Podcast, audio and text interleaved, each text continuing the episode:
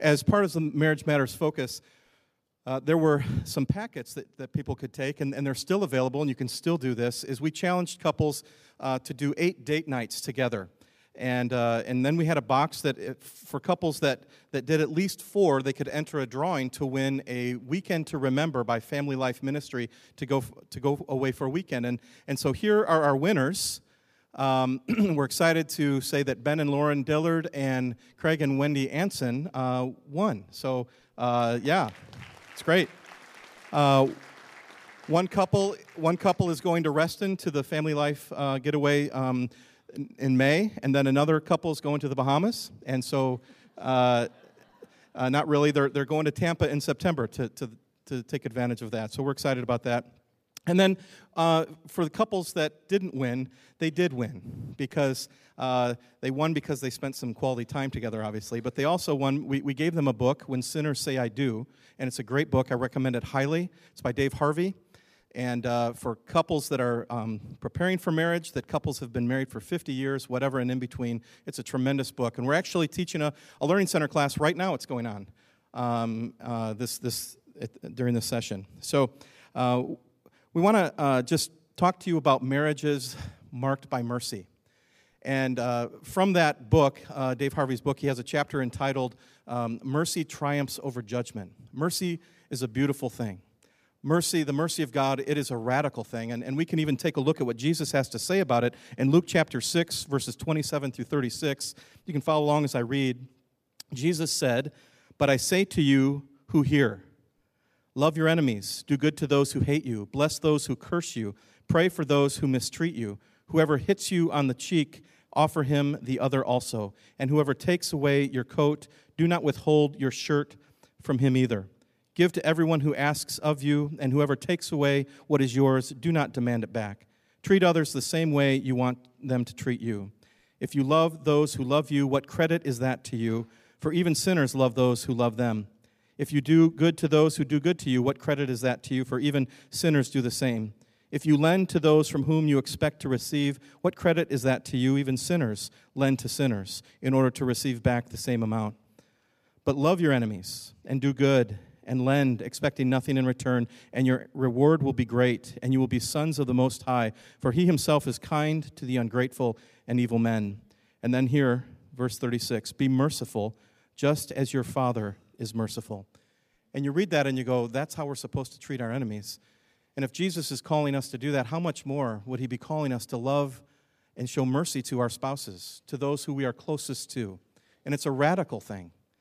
But what's great about God, a lot of many, everything, um, but when he tells us to do something, to be merciful, he supplies the grace that we need to do that. He doesn't leave us on our own, but he gives us the supernatural power uh, to do that. Ephesians 1 says that the same power that raised Jesus from the dead is given toward, is, is toward believers uh, and to live in such a radical way. Well, God's mercy really is, He's not giving to us what we deserve. Psalm 103, verse 10, really um, says that. He, he has not dealt with us according to our sins, nor rewarded us according to our iniquities. It's a wonderful thing to be on the receiving end of mercy and it's a wonderful thing to give it. And so, mercy includes love and sympathy, compassion, kindness, tenderness, and sensitivity. Just a boatload of wonderful qualities about mercy. The key idea here this morning, I hope you're encouraged by, is that mercy sweetens marriage when it is given. Follow along as I read this quote from Dave Harvey uh, from his book, When Sinners Say I Do. He says, Mercy sweetens marriage.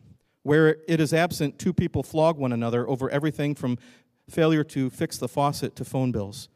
But when mercy, but where it is present, marriage grows sweeter and more delightful, even in the face of challenges, setbacks, the persistent effects of our remaining sin. Mercy doesn't change the need to speak truth. It transforms our motivation from a desire to win battles to be to a desire to represent Christ. It takes me out of the center and puts Christ at the center.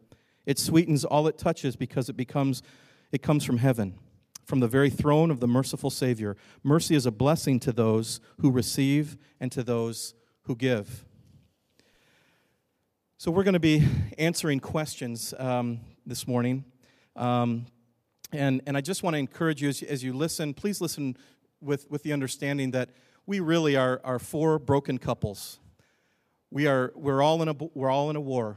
Uh, we battle against the world that's trying to conform it, us to its image. We, we all battle against the evil forces of darkness, and we battle against our remaining sin, our flesh.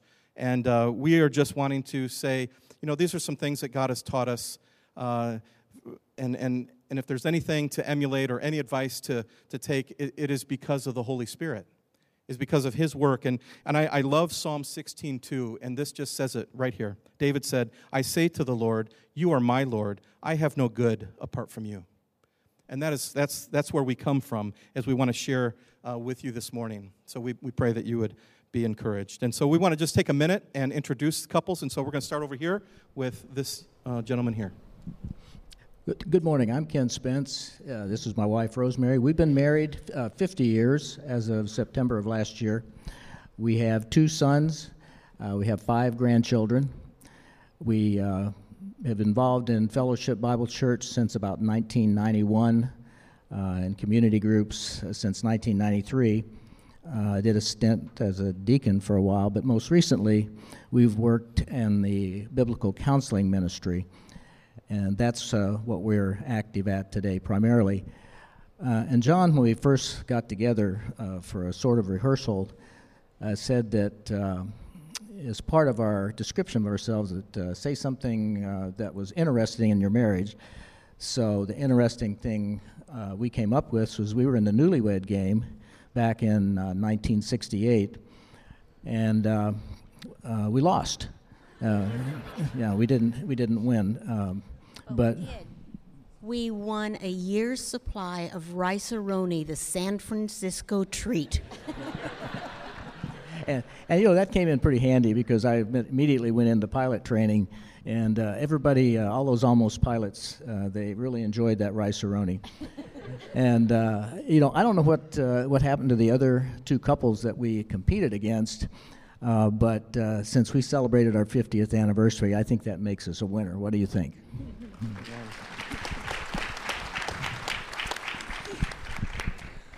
Good morning. Uh, we are Wes and Elizabeth Gwynn. Um, we've been married now for 14 years. Um, we have four kids, ages 12, 11, 8, and 6, right? Okay.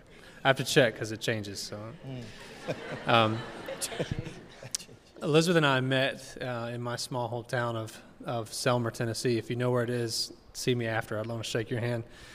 But uh, I was there for two weeks to help my uncle um, in his hardware store. His health wasn't well. I took enough clothes for one week. I was going to wear them, wash them, wear them again, and go home. And then I met Elizabeth, and I stayed. And uh, not long after, just a, uh, six to eight months later, we were married. And so uh, nine. Oh, sorry. Uh, see, numbers uh, not my thing. But, uh, but yeah, we've been married 14 years now. It's been it's been fun. Great. My name is John Avery, and this is my wife Susan. Uh, we've been married for 32 years, and we have five children and six grandchildren, and one on the way. And uh, very thankful. Um, I guess uh, what's really incredibly interesting um, to us is that um, her family are they're Ohio State fans, and I'm a University of Michigan fan. So you pray for me. Um, I'm Barry Pearson, and uh, this is my bride, Suzanne. And um, we are celebrating later this summer, we're celebrating our 25th year of marriage. And um, we've been at FBC since 95. We are um, the proud parents of two wonderful children and two others as well. Um, no, I'm just kidding. We have four great kids, super proud of all four of them. Um, yeah, and they range in age from uh, 23, well, the 23, he's up there, but 23, 20, 17, and 13. So we have survived two teenagers. We're in the midst of the other two, so prayers appreciated as well. Um, but an interesting thing about Suzanne and I is we both grew up in Charlottesville, Virginia, home of the University of Virginia, home of the men's basketball champions. Anybody?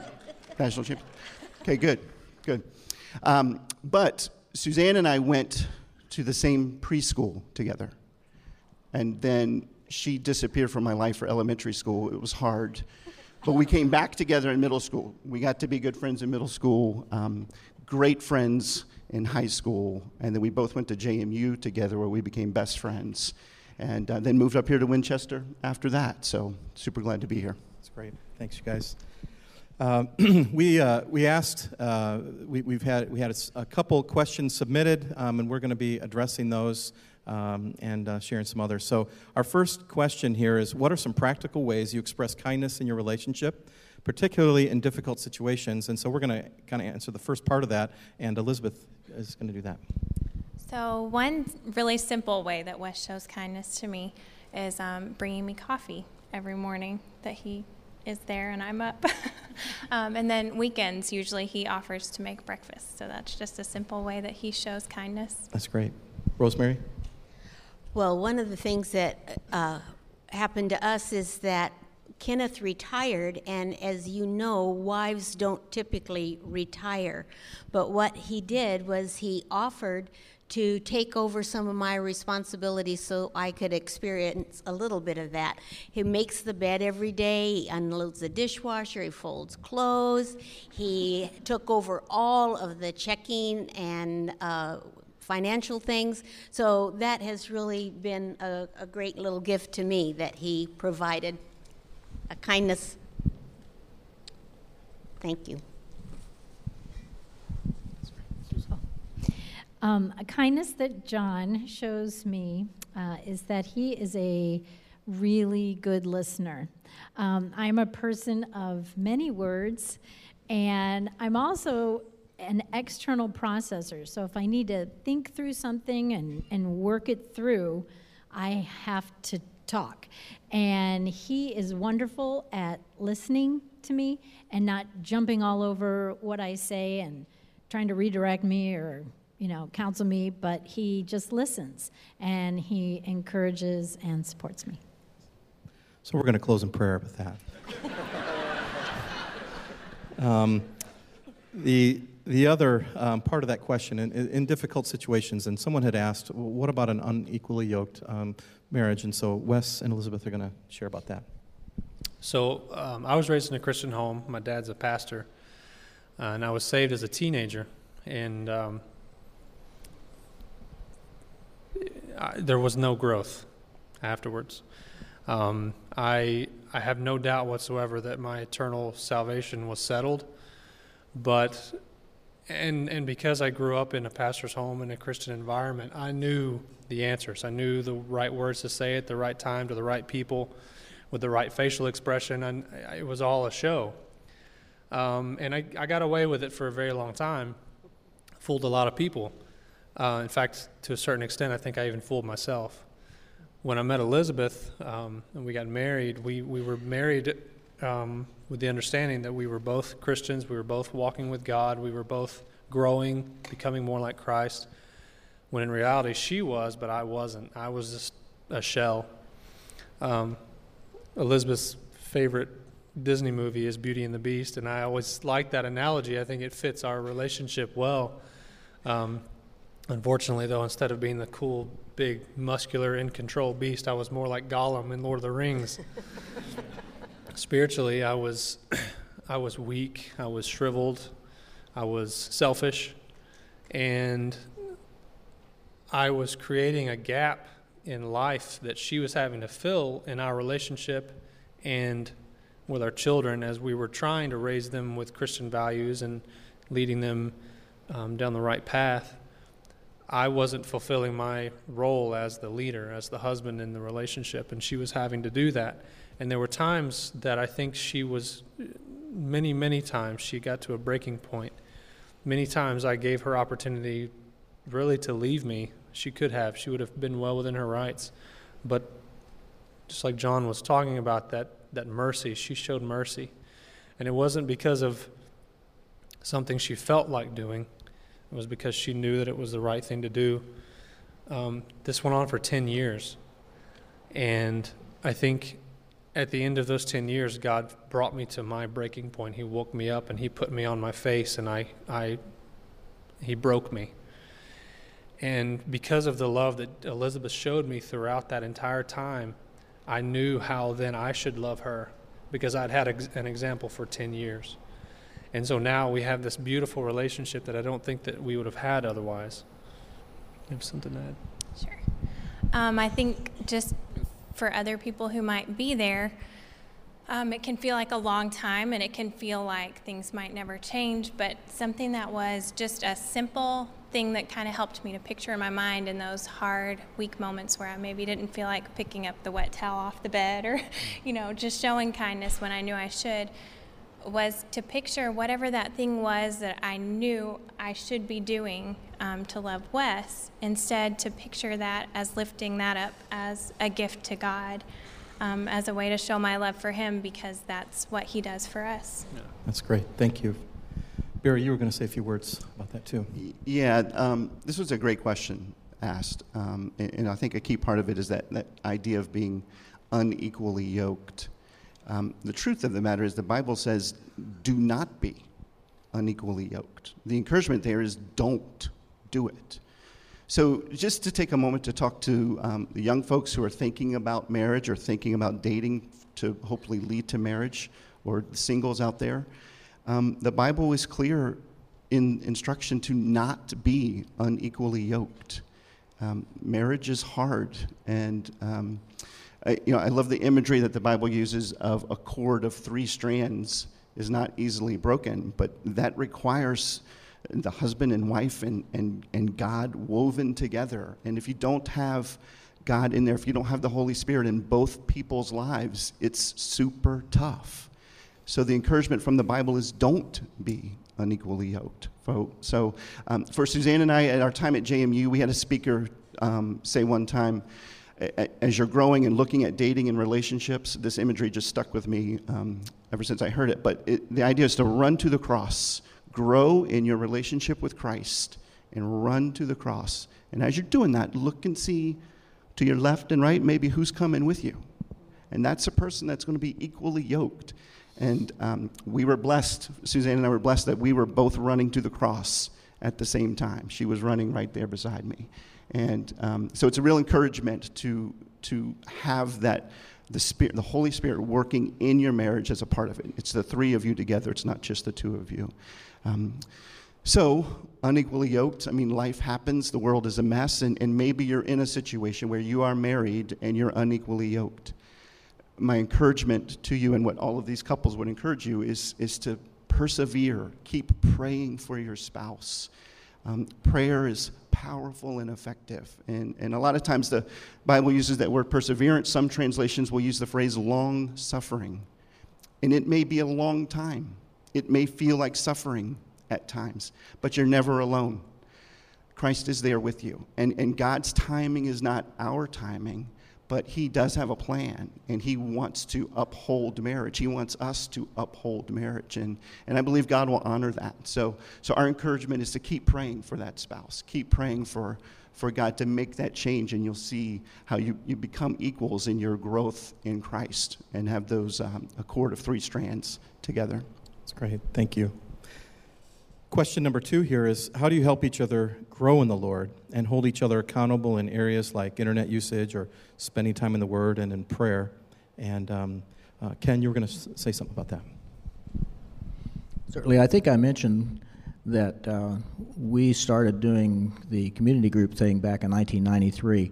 I think I you said 27 years. I did redid the math. I think it was only 26 years. But um, uh, you do that as a team. Uh, you can't do it by yourself. You know, when we uh, we meet every week, uh, one time during the month we have what we call a fellowship, where we uh, have a potluck night and everybody brings something to eat. Uh, we have prayer at, at every one of our meetings. But I think one of the things that uh, Rosemary, in order for that t- to be successful at that for all of those years, you know, there were two things we needed. We needed to be hospitable, uh, which Rosemary is extremely good at, and we had to be committed. Uh, there were times uh, when I was, I would get home at at uh, 5:30, and uh, our meeting started at seven. Uh, we got so that we could set up the room for our 15 to 20 people in about 17 minutes by moving chairs around and things like that. Sometimes we had to put leaves in the table and things like that.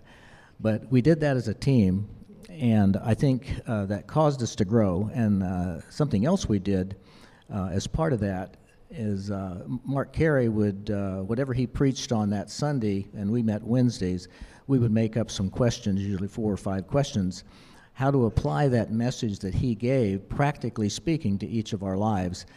And we'd get our heads together. Sometimes Rosemary would come up with most of the questions, sometimes I would, and sometimes we would come up with them together.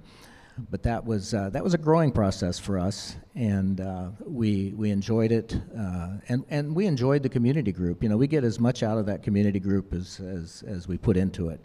And uh, that's how we grew. That's great. Suzanne. Uh, yeah, I think for Barry and I, in terms of um, just fostering our own growth and walk with the Lord, we've we've tried a lot of different things um, over the years, as far as uh, doing kind of couples devotionals together, um, praying together, and family devotions and things like that. And those are all great, kind of practical ways um, to do that. Um, but one thing that has been really probably the most effective and, and consistent over time for us is just finding uh, an area to serve together. Um, we work with the senior high youth group here at FBC. We've been doing that a little over 20 years. It's our 21st year. Um, so uh, we, we like to say that at any given time we're raising about 100 teenagers. Um, so if that doesn't drive you to your knees, nothing will. Um, uh, but in all seriousness, I think just uh, over time, when we see uh, our times of kind of preparing our lessons, we will prepare our small group lessons together. Um, if Barry is teaching downstairs or if I'm speaking at an event, we like to do that prep together, even if just one of us is speaking. Um, and those times at the at the dining room table, just kind of getting into the Word and preparing a lesson together, have been some really of our sweetest times of um, of growth together. And just kind of bouncing ideas off of each other and, and really learning new things um, from the word together. Um, and, and the other part of that that we've kind of discovered is, as we've been working with youth for so long is um, we see that, that kids are watching us. Um, they're, they're watching our interactions, they're watching um, the way we conduct ourselves. Um, and that is just, that's kind of sobering. That's an extra level of accountability for us um, because we know that um, we want them to see Christ in us. We want them to see um, a, a, godly marriage. And in order for that to happen, we have to stay connected um, to the Lord. We have to be consistently in His Word and praying together. And so that's my encouragement just to find some area to serve together. Um, not necessarily in youth, although we would love to have you. There are always positions open. Um, but just whatever it might be, serving your neighbors or, or, working at a rescue mission or just anything that you together as a couple can do um, to serve gives you that opportunity to grow and also to have kind of an outside accountability of, of people watching. That's great. Thanks. Barry, you were going to talk a little bit about um, internet accountability or uh, cell phone accountability. Yeah, um, a, a, good part of that question is talking about the kind of accountability aspect. And, um, you know, technology has changed drastically in the last 10, 15 years. Uh, certainly in, in our marriage, we've seen just in 25 years, it's, it's a whole new world of technology. Everybody has instant access to any information they want at all times. Um, so it's important to have that accountability. For, for us in, in our household and in our marriage, um, I've always focused on that description that God gives that it's the two becoming one. The two become one flesh. And um, practically speaking, what does that mean for, for us? My thumbprint opens Suzanne's phone, and Suzanne's thumbprint will open my phone. Um, we don't have anything that's mine. I don't have my laptop and her laptop. Everything is ours. And so we have that accountability. And because we are two that have become one, um, I don't want to do anything that's going to hurt Suzanne. And I know the things that the sites that I visit or the things I'm looking at will hurt her because we are one. And same thing for her. She doesn't want to do anything to hurt me. So it's it's just kind of having that openness, that idea that everything is ours. The, the four kids are ours. The household is ours. What we do with our time is ours. It's not mine. It's not yours. Um, and the two shall become one. Brings that accountability. That's great. Thank you, Rosemary. Yes, and I think some of that oneness was lost on me sometimes, uh, especially over the years when I didn't feel or believe that Ken was being trustworthy, that that fear drove me to examine his life and what he was doing way too closely. And I found myself um, going through his phone and internet and reading in papers and and I thought that if I could find out information early enough, I could control the outcome.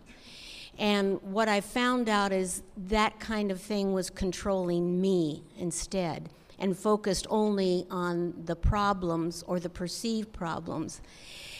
And as it be, got worse and worse for me, I, I had as if God spoke to me and said, You know, Rosemary, I didn't call you to be Ken's detective.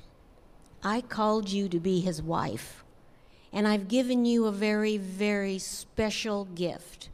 You are his helper by my design. Only you have that special role. There is a way for you to encourage him and to help him, but this is not the way. He has a wonderful Holy Spirit to do that. I want you to love him, and I want you to trust me in that. And so, with that, I decided to trust the Lord, and I then asked him, I said, Lord, I'm going to trust you to let me know anything that I need to know and that I need to respond to. And with that, for the most part, almost all of the time after that, the fear left and allowed me then to focus on what God had uniquely called me to, to be Ken's helpmate. Thank you, Rosemary.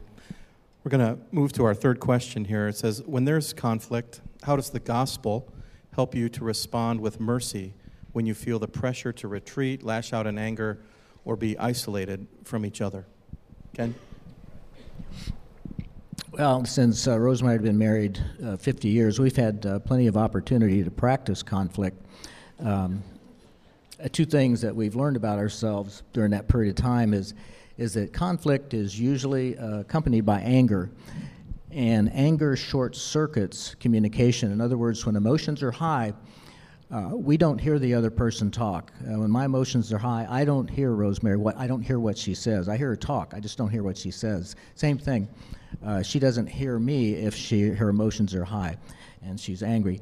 Uh, the prescription uh, for anger is forgiveness. If you can't do that, either giving forgiveness or accepting forgiveness yourself, if you can't do that, it's better to put this conflict on the back burner and revisit it maybe a little bit later. The second thing is it took me years to realize that even though Rosemary and I have similar personality types, you know, we've taken personality tests and we come uh, basically in the same general categories, um, but we don't always see things in the same way. Uh, Rosemary is much more sensitive than I am.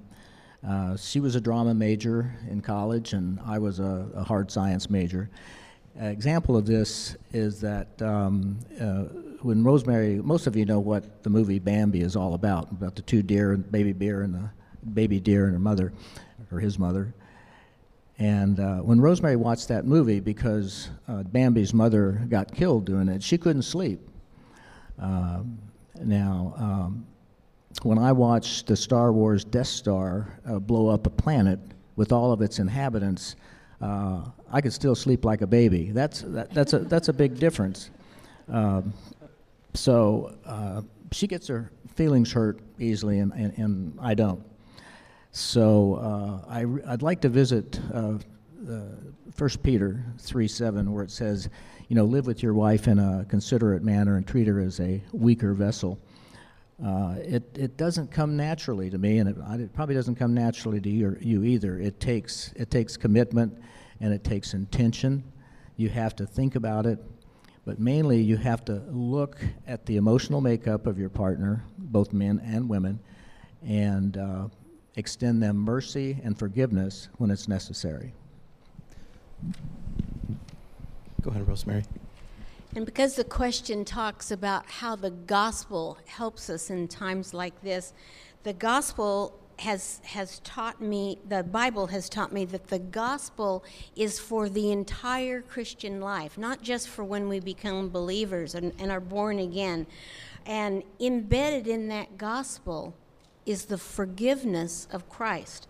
So when I need to forgive Ken, the power to forgive him uh, is the power that Jesus expressed uh, in uh, when He forgave me, and uh, He did not forgive me with a microscope and a f- stopwatch to make sure that I was going to really be faithful for a long period of time and just keep his eye on me. But no, he forgave me with mercy, with grace, and with love. And in that, he also then gave me the power to forgive Ken in the way that he forgave me. Which now that is how the gospel informs me so that when I have the potential or or want to overcome a hurt or or pain or frustration, which is simply the sister sin of anger, but sounds a little bit better. Um, these are the truths that help me. Uh, otherwise, if I didn't have that power, I would be left just with my own little puny controls and desires.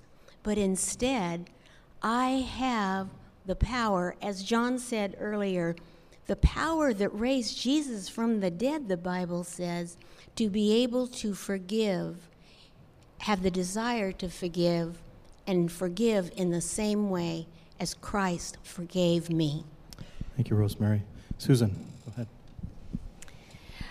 Um, understand that, that stress, whether that comes from work or finances or all of life's stuff, stress can cause a lot of conflict.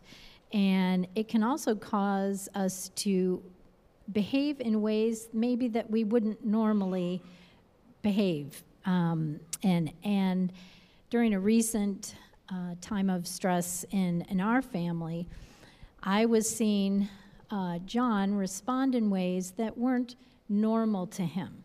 Um, things like being short tempered or frustrated or even depressed. And that caused me then, in turn, to become frustrated with him that things weren't normal. I wanted life to be just normal. And Rosemary told me last night that normal is not life, normal is a cycle on your washing machine and doesn't relate to life. And I learned that when I responded with frustration and disappointment that he was responding the way he was, um, that caused further stress on him. And then we were in this, this vicious cycle. When I learned to set back a little bit, pray for him, encourage, support, and, and understand how he was responding. Um, it then, in turn, caused him to set back, rest, examine things without pressure, and, um, and that stress turned into trust. Susan and I, um, when we were first married, we lived in DeKalb, Illinois, because she was a student at um, Northern Illinois University. And uh, if you know anything about DeKalb, uh, they're known for their corn, a lot of cornfields. And uh, when we would have a disagreement or an argument, conflict, um, my way of dealing with it was to, to not talk to her, but just go for a long walk in a cornfield. and, uh, and so, uh, and, and her way of dealing with it is she wanted to deal with it right away. Um, and I also thought that um, a really good way to handle conflict is just give her the silent treatment. You know, isn't that great? And um, and so uh, it, it just really was a poor way of um, of dealing with things. And um, we were given a book um, by a guy named Ken Sande years ago. It is, it's called The Peacemaker, and it, it was just talking about this idea that conflict is an opportunity to glorify God. It, it was like, wow. I mean, like 1 Corinthians 10.31 says, so then whether you eat or drink or whatever you do, do all for the glory of God. And conflict, I guess, um, I was bummed because conflict is included in the all. Uh, but, it, you know, it, it's this idea of um, in conflict I can glorify God and how I respond to Susan in conflict. And, um, and, and it also, uh, I was learning that conflict is an opportunity for me to help her in her growth to become more like Christ and, and vice versa. Um, another area, and, and I, I was not practicing this before we were married, it's not something that was a part of my life, uh, but I, I learned the importance of um, when I sin against the Lord and I sin against her, um, I needed to, um, to, to reconcile, to make things right. I needed to say, you know, I, I sinned against you. I needed to acknowledge it. And I needed, I, I believe, also to acknowledge that the pain that that caused. And, and I know that I hurt you in this way. Will you please forgive me?